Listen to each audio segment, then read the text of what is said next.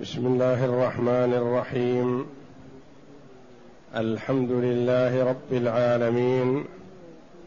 والصلاة والسلام على نبينا محمد وعلى آله وصحبه أجمعين. وبعد. بسم الله. أعوذ بالله من الشيطان الرجيم. أفرأيتم اللات والعزى ومناة الثالثة الأخرى ألكم الذكر وله الأنثى. تلك إذا قسمة ضيزى إن هي إلا أسماء سميتموها أنتم وآباؤكم. أنتم وآباؤكم ما أنزل الله بها من سلطان. إن يتبعون إلا الظن وما تهوى الأنفس ولقد جاءهم من ربهم الهدى. أم للإنسان ما تمنى فلله الآخرة والأولى. وكم من ملك في السماوات لا تغني شفاعتهم شيئا. لا تغني شفاعتهم شيئا إلا من بعد أن يأذن الله لمن يشاء ويرضى.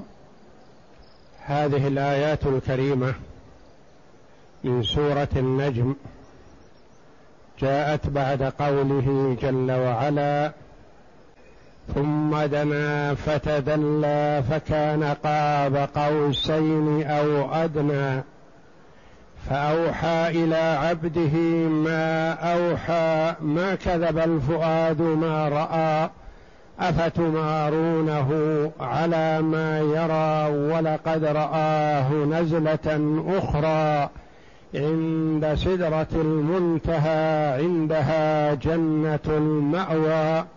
إذ يغشى السدرة ما يغشى ما زاغ البصر وما طغى.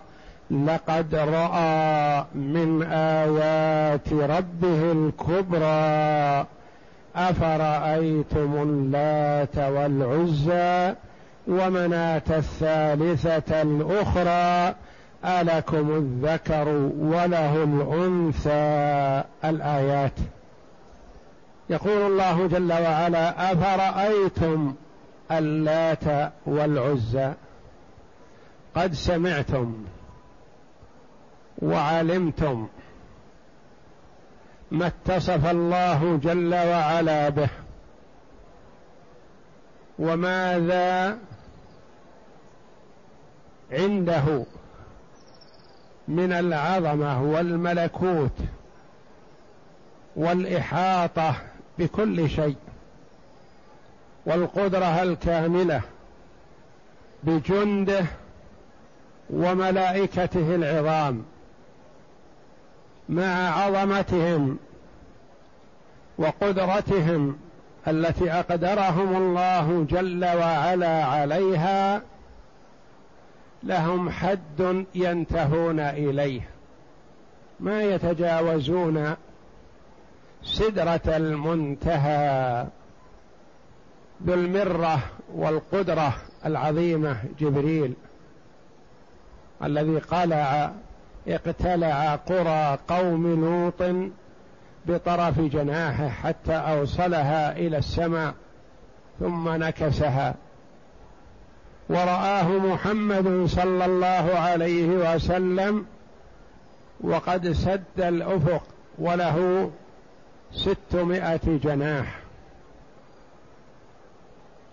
ورآه محمد في السماء عند سدرة المنتهى. هذا واحد من جند الله ومن عباده ومن ملائكته. فأخبروني بالله عليكم ما شأن اللات والعزى ومناة الثالثة الأخرى. هل يليق أن تقاس هذه الأصنام أشجارا أو أحجارا أو جنا أو شياطين؟ هل تقاس بالله جل وعلا الذي سمعتم شيئا مما اتصف به سبحانه؟ أفرأيتم اللات والعزى؟ اللات صنم يعبد في الطائف لثقيف وما حولها. والعزى بين الطائف ومكة لقريش ومن معها. ومنات للأنصار للأوس والخزرج ومن دان بدينهم. اللات روي أنه كان يلت السويق للحاج فمات فتأسفوا على موته ثم عبدوه في قبره. والعزى شجرات عليها حولها مبنى وداخلها شيطانة قتلها خالد بن الوليد رضي الله عنه بسيفه. لما بعثه النبي صلى الله عليه وسلم بعد فتح مكة للعزى لهدمها هدم البيت والشجر وعاد إلى النبي صلى الله عليه وسلم. فقال له هل رأيت شيئا؟ قال لا. قال ما ما صنعت شيئا. ما قتلت الا ما قضيت على اللات على العزى إلى الآن. فعاد رضي الله عنه. فلما رأى سدنتها خالدا مقبلا بمن معه ذهبوا إلى الجبال ونادوا يا عزى يا عزى. فخرجت امرأة عارية نافشة شعرها تدعو على نفسها وتحثو على وجهها التراب. فضربها بسيفه حتى قتلها فقال فعاد إلى النبي صلى الله عليه وسلم فقال له الآن الآن قتلت العزى. واللات أرسل النبي صلى الله عليه وسلم المغيرة بن شعبة رضي الله عنه وهدم البناء وقضى على المكان وبني فيه مسجد. هذه الأصنام التي عبدتموها يا كفار قريش المخاطبون في قول أفرأيتم والهمزه للاستفهام الإنكاري أفرأيتم اللات والعزى الذي يقول فيها أبو سفيان حال كفره لنا العزى ولا عزى لكم؟ قال النبي صلى الله عليه وسلم ألا تجيبوه؟ قالوا ماذا نقول؟ قال قولوا الله مولانا ولا مولى لكم. انظر الفرق العظيم بين قلب المؤمن المسلم الواثق بالله والكافر الظالم الطاغي. أبو سفيان نفسه الذي يقول لنا العزى ولا عزى لكم حال كفره. لما من الله عليه بالإسلام وأكرمه بالإسلام أرسله النبي صلى الله عليه وسلم إلى منات ليهدمها ويقضي عليها.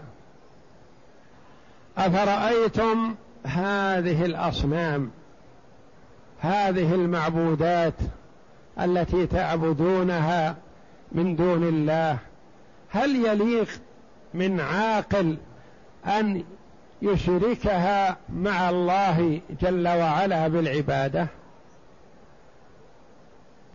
أفرأيتم اللات والعزى ومناة الثالثة الأخرى هل تصلح للعبادة؟ هل تستحق شيئا من العبادة؟ ومناة الثالثة الثالثة لهذه للتي قبلها اثنتين. هذه المعبودات والمعبودات كثيرة في جزيرة العرب.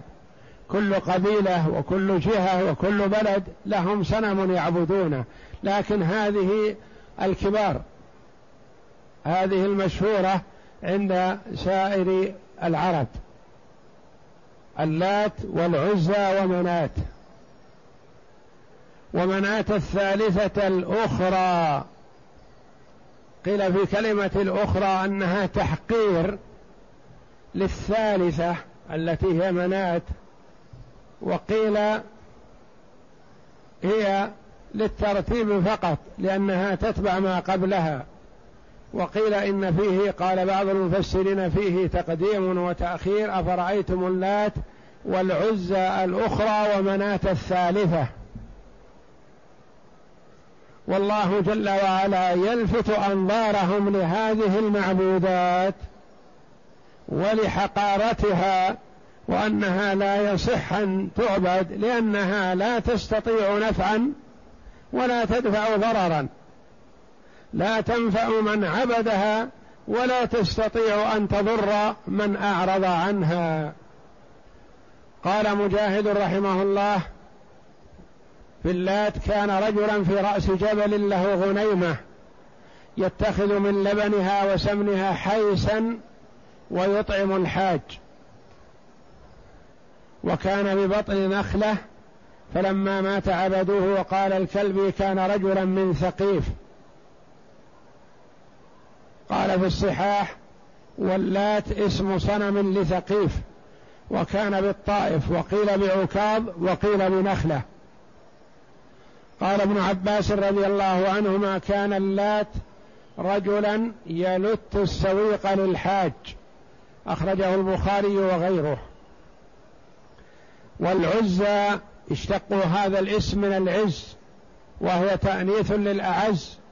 وهي اسم صنم لقريش وبني كنانة.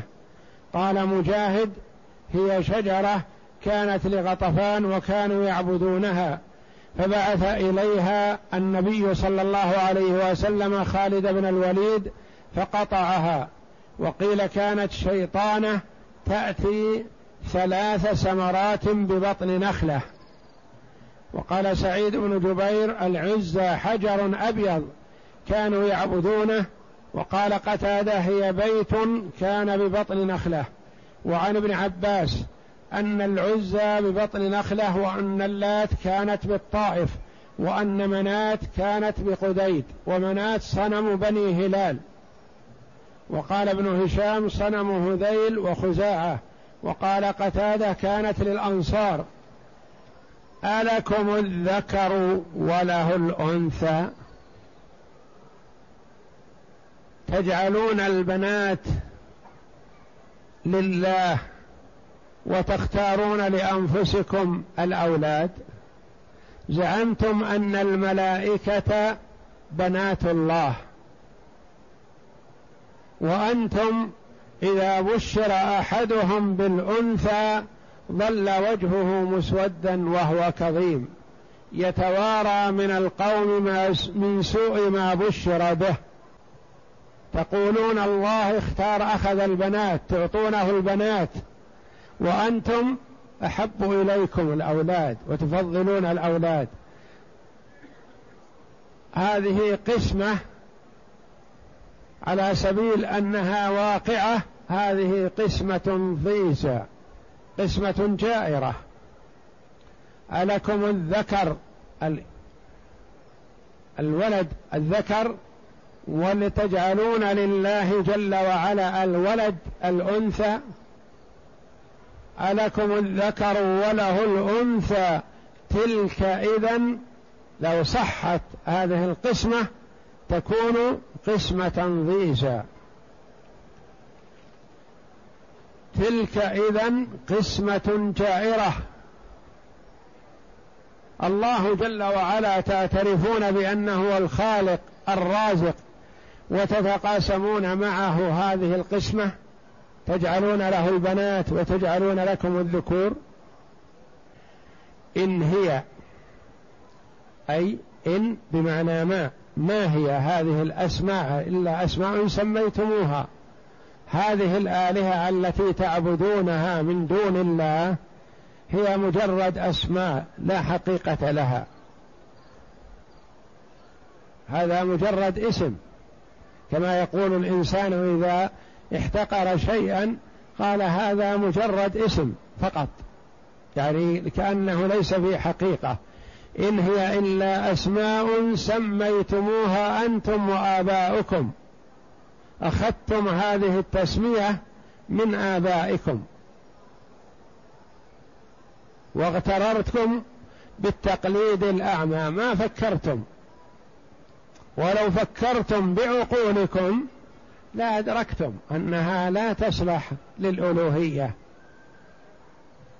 كما روي عن عمرو بن العاص رضي الله عنه أنه قيل له لما أسلم وقد تأخر إسلامه رضي الله عنه ما الذي أبطأ بك يا عمرو؟ والذي نعرفه أن لك عقل وإدراك. فكيف تتأخر بالإسلام إلى قرب فتح مكة؟ ما الذي أبطأ بك؟ قال كان لنا أشياخ قلدناهم اتبعناهم على ما هم عليه.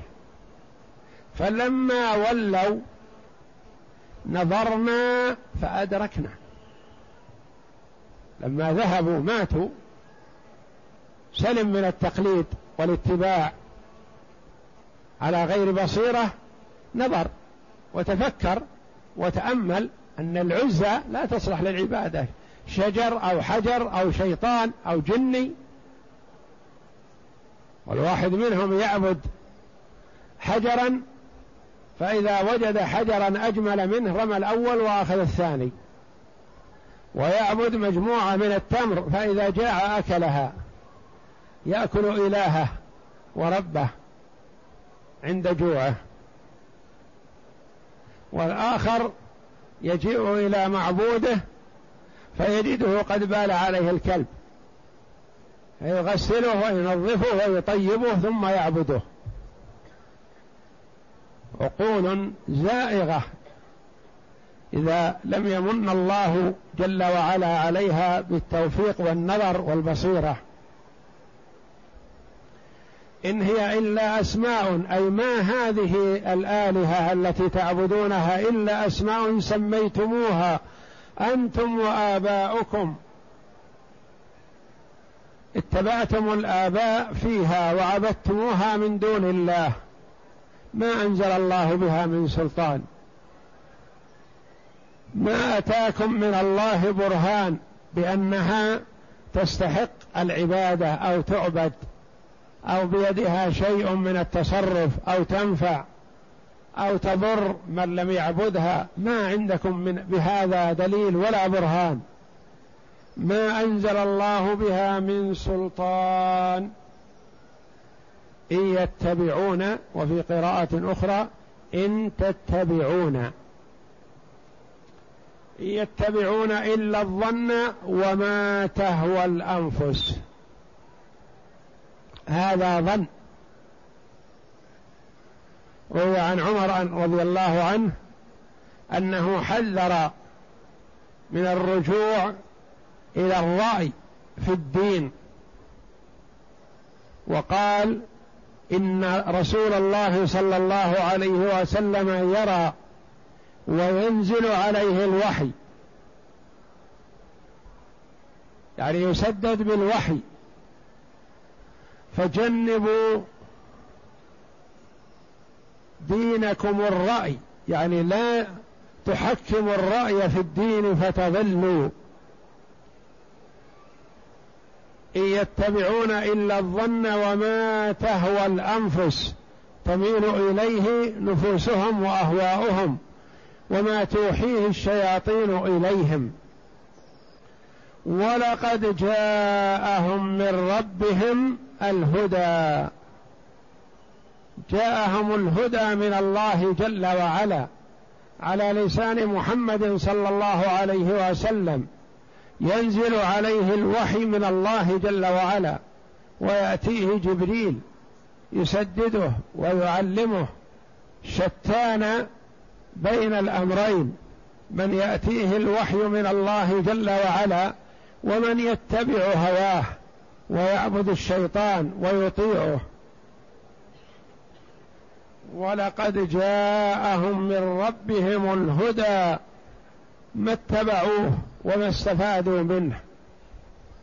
وهذا فيه لوم وتوبيخ لكفار قريش ولفت نظر لمن أراد الله جل وعلا توفيقه لي لينظر وليتأمل فيوفق للصواب بإذن الله.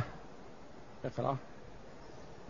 يقول تعالى مقرعا للمشركين في عبادتهم الأصنام والأنداد والأوثان واتخاذهم لها البيوت مضاهة مضاهاة للكعبة التي بناها خليل الرحمن عليه الصلاة والسلام. أفرأيتم اللات وكانت اللات صخرة بيضاء منقوشة منقوشة وعليها بيت بالطائف له أستار وسدنة وحوله فناء معظم عند أهل الطائف وهم ثقيف ومن تابعها يفتخرون بها على من عاداهم من أحياء العرب بعد قريش. قال ابن جرير وكانوا قد قد اشتقوا اسمها من اسم الله تعالى فقالوا اللات يعنون مؤنثه منه تعالى الله عن قولهم علوا كبيرا.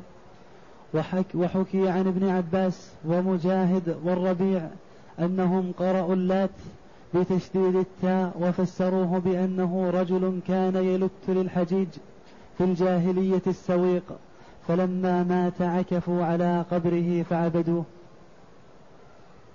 وقال البخاري اللات والعزى قال كان اللات رجلا يلت السويق للحجاج وكانت. قال ابن جرير وكان العزى من العزيز وكانت شجرة عليها بناء وأستار بنخلة وهي بين مكة والطائف كانت قريش يعظمونها كما قال أبو سفيان يوم أحد لنا العزى ولا عزى لكم فقال رسول الله صلى الله عليه وسلم قولوا الله مولانا ولا مولى لكم. أم للإنسان ما تمنى؟ أم هذه المنقطعة بمعنى بل والهمزة بل وهمزة الإنكار. هل لكل إنسان ما تمناه هل يحصل للإنسان ما تمنى؟ لا يحصل هذا لأن الله جل وعلا هو المتصرف في الكون. ما شاءه كان وما لم يشأه لم يكن. أم للإنسان ما تمنى فلله الآخرة والأولى. الآخرة أمرها إلى الله جل وعلا وكذلك الدنيا الأولى. كلها بيد الله جل وعلا. فليس للإنسان منها إلا ما أعطاه الله جل وعلا. فالتمني والإرادة والرغبة في الشيء لا تحقق للمرء ما أراد. فكفار قريش تمنوا وقالوا إن بعثنا إن كان هناك بعث وجنة ونار فسنكون في المقدمة من أهل الجنة. نحن أعز منكم وأقوى وأمكن فلا يدخل الفقراء الجنة ونحن لا. يقول الله جل وعلا أم للإنسان ما تمنى ليس له ذلك. ليس له ما تمناه وما أراده وإنما له ما أراده الله جل وعلا له. فلله الآخرة والأولى. ثم قال جل وعلا وكم من ملك في السماوات؟ كم؟ الخبرية التي تفيد الكثرة.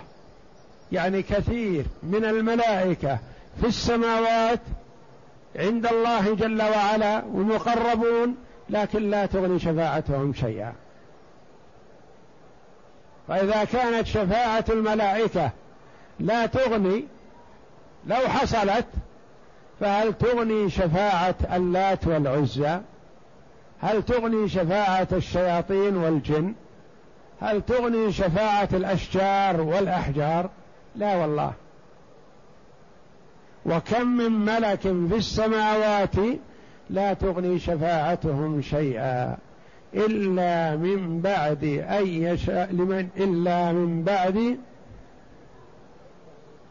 إلا من بعد أن يأذن الله لمن يشاء ويرضى.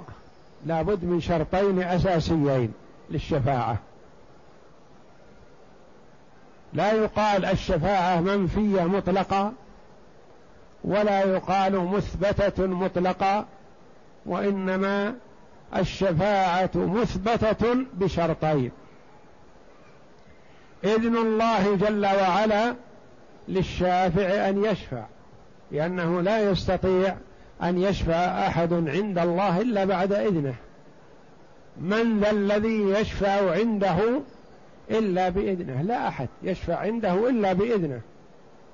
بخلاف حال الدنيا فالمرء يدخل عند الكبير ويشفع. ولا يستأذن. يقول تأذن لي أشفع؟ لا يأذن يشفع. أما عند الله جل وعلا فلا يمكن أن يشفع أحد إلا بإذن من الله جل وعلا. هذا الشرط الأول. إذنه تعالى للشافع. الشرط الثاني رضاه جل وعلا عن المشفوع له ولا يرضى إلا عن أهل توحيده. أما المشركون فلا يرضى عنهم جل وعلا. إلا من بعد أن يأذن الله لمن يشاء ويرضى يرضى جل وعلا عمل المشفوع له. فلا بد من شرطين إذن الله للشافع ورضاه عن المشفوع له. وأما قرب الملك من الله جل وعلا فإنه لا يمكن أحد أن يستفيد من شفاعته إلا ان انطبقت هذه انطبق هذان الشرطان عليه. ولا أحد من الملائكة ولا من غيرهم يشفع إلا بعد إذن الله. أكرم الشافعين على الله جل وعلا محمد صلى الله عليه وسلم. لا يشفع مباشرة وإنما كما جاء في الحديث الصحيح أنه يخر تحت العرش ويحمد الله جل وعلا بمحامد يفتحها الله جل وعلا عليه تلك الساعة ويظل ساجدا وقتا طويلا ثم يقول الله جل وعلا له ارفع رأسك وقل يسمع واشفع تشفع. فيشفع الله فيشفع صلى الله عليه وسلم فيشفعه الله في من شاء. وكم من ملك في السماوات لا تغني يعني لا تنفع شفاعتهم بشيء إلا من بعد أن يأذن الله للشافع ويرضى جل وعلا عن المشفوع. وصلى الله وسلم وبارك على عبد ورسول نبينا محمد وعلى آله وصحبه أجمعين.